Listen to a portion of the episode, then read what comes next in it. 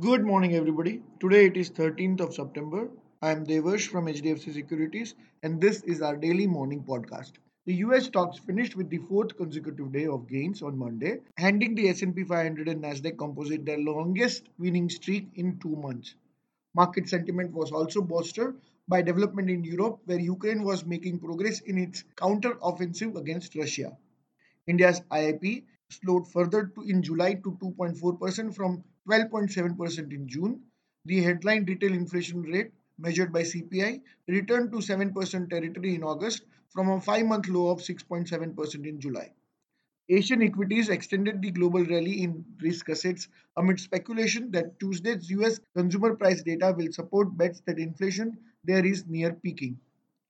Nifty rose for the third consecutive session on September 12th, aided by the positive global cues. At the close, Nifty was up 0.58% or 103 points at 17,936. Broader market continues to do well.